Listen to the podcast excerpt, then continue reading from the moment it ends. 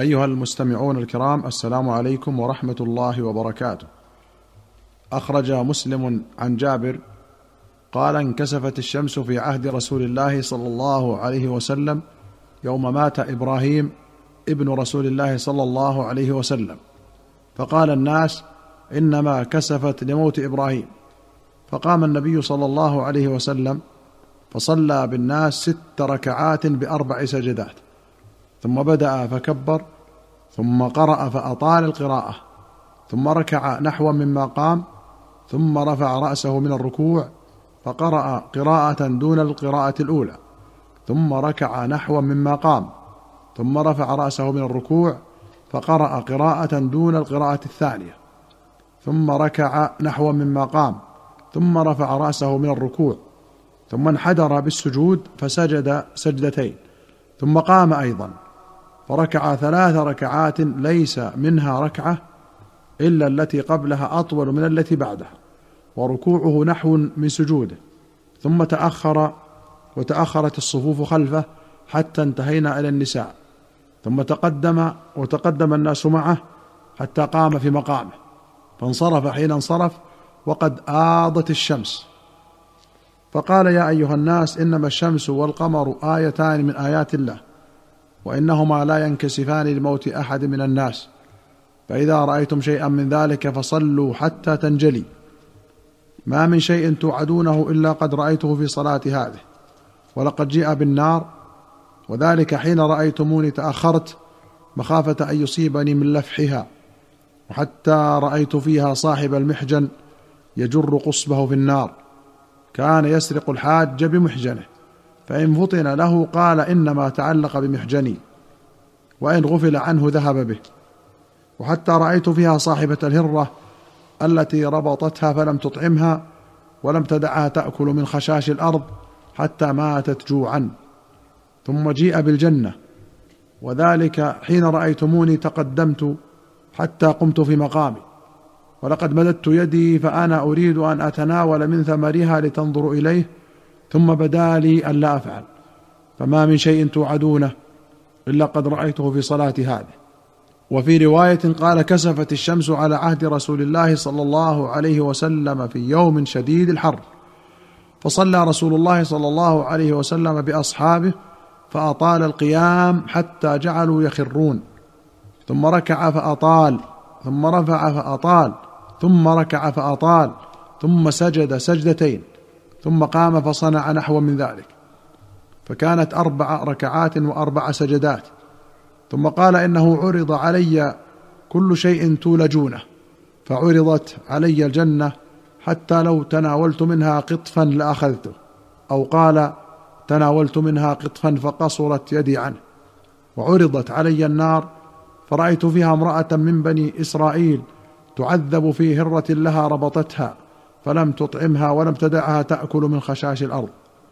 ورأيت أبا ثمامة عمرو بن مالك يجر قصبه في النار.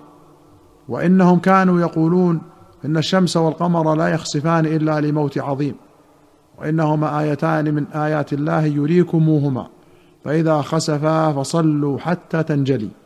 وفي أخرى نحوه إلا أنه قال ورأيت في النار امرأة حميرية سوداء طويلة ولم يقل من بني إسرائيل.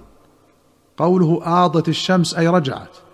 وقوله يجر قصبه القصب واحد الأقصاب وهي الأمعاء. يقال قصب وأقصاب كقفل وأقفال. وخشاش الأرض حشراتها وهوامها. وقد جاء في الحديث خشاشها أو خشيشها. وقوله تجلت الشمس أي انكشفت وخرجت من الكسوف. وكذلك قوله انجلت. وقوله رأيت ما تولجونه أي تدخلونه من جنة ونار وقبر ومحشر وغيرها.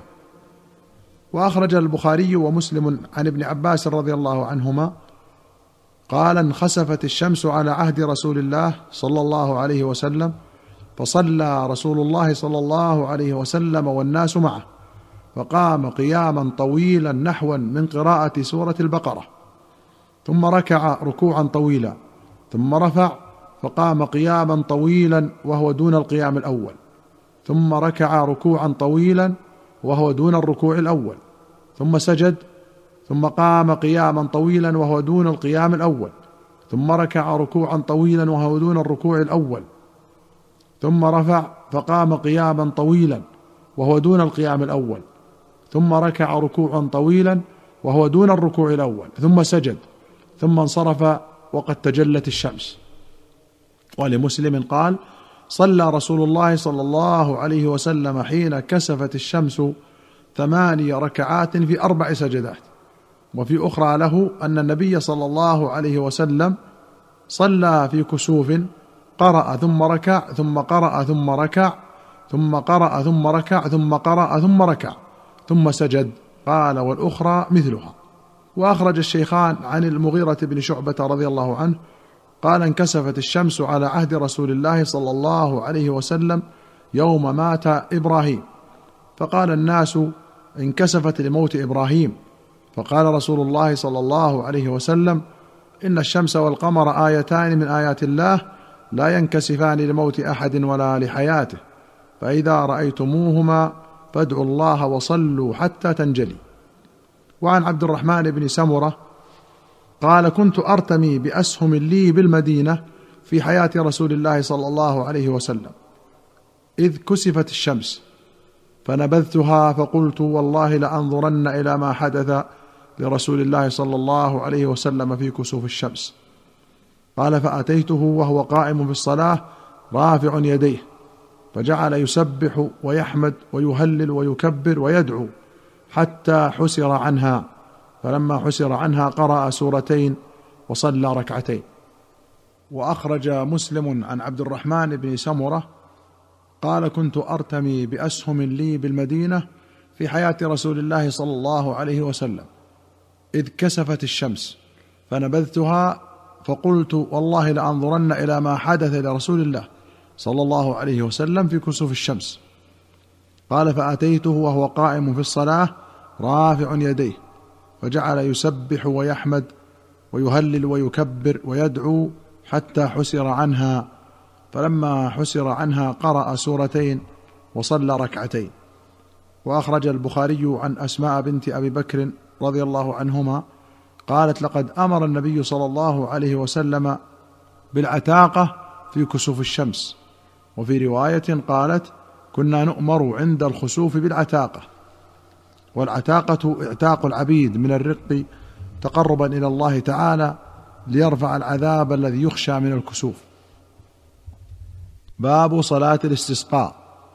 اخرج البخاري ومسلم عن عبد الله بن زيد المازني رضي الله عنه قال خرج النبي صلى الله عليه وسلم إلى هذا المصلى يستسقي فدعا واستسقى ثم استقبل القبلة فقلب رداءه ثم صلى ركعتين.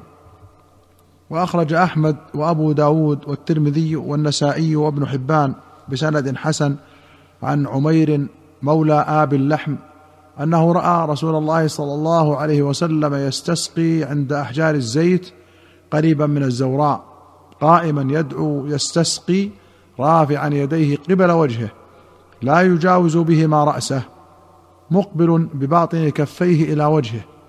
وفي رواية يستسقي وهو مقنع بكفيه يدعو والزوراء موضع بالمدينة وقوله مقنع بكفيه أي رافعهما.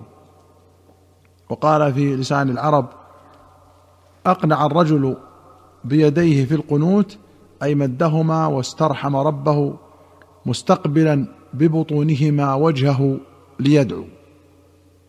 أيها الإخوة المستمعون إلى هنا نأتي إلى نهاية هذه الحلقة. حتى نلقاكم في حلقة قادمة إن شاء الله. نستودعكم الله. والسلام عليكم ورحمة الله وبركاته.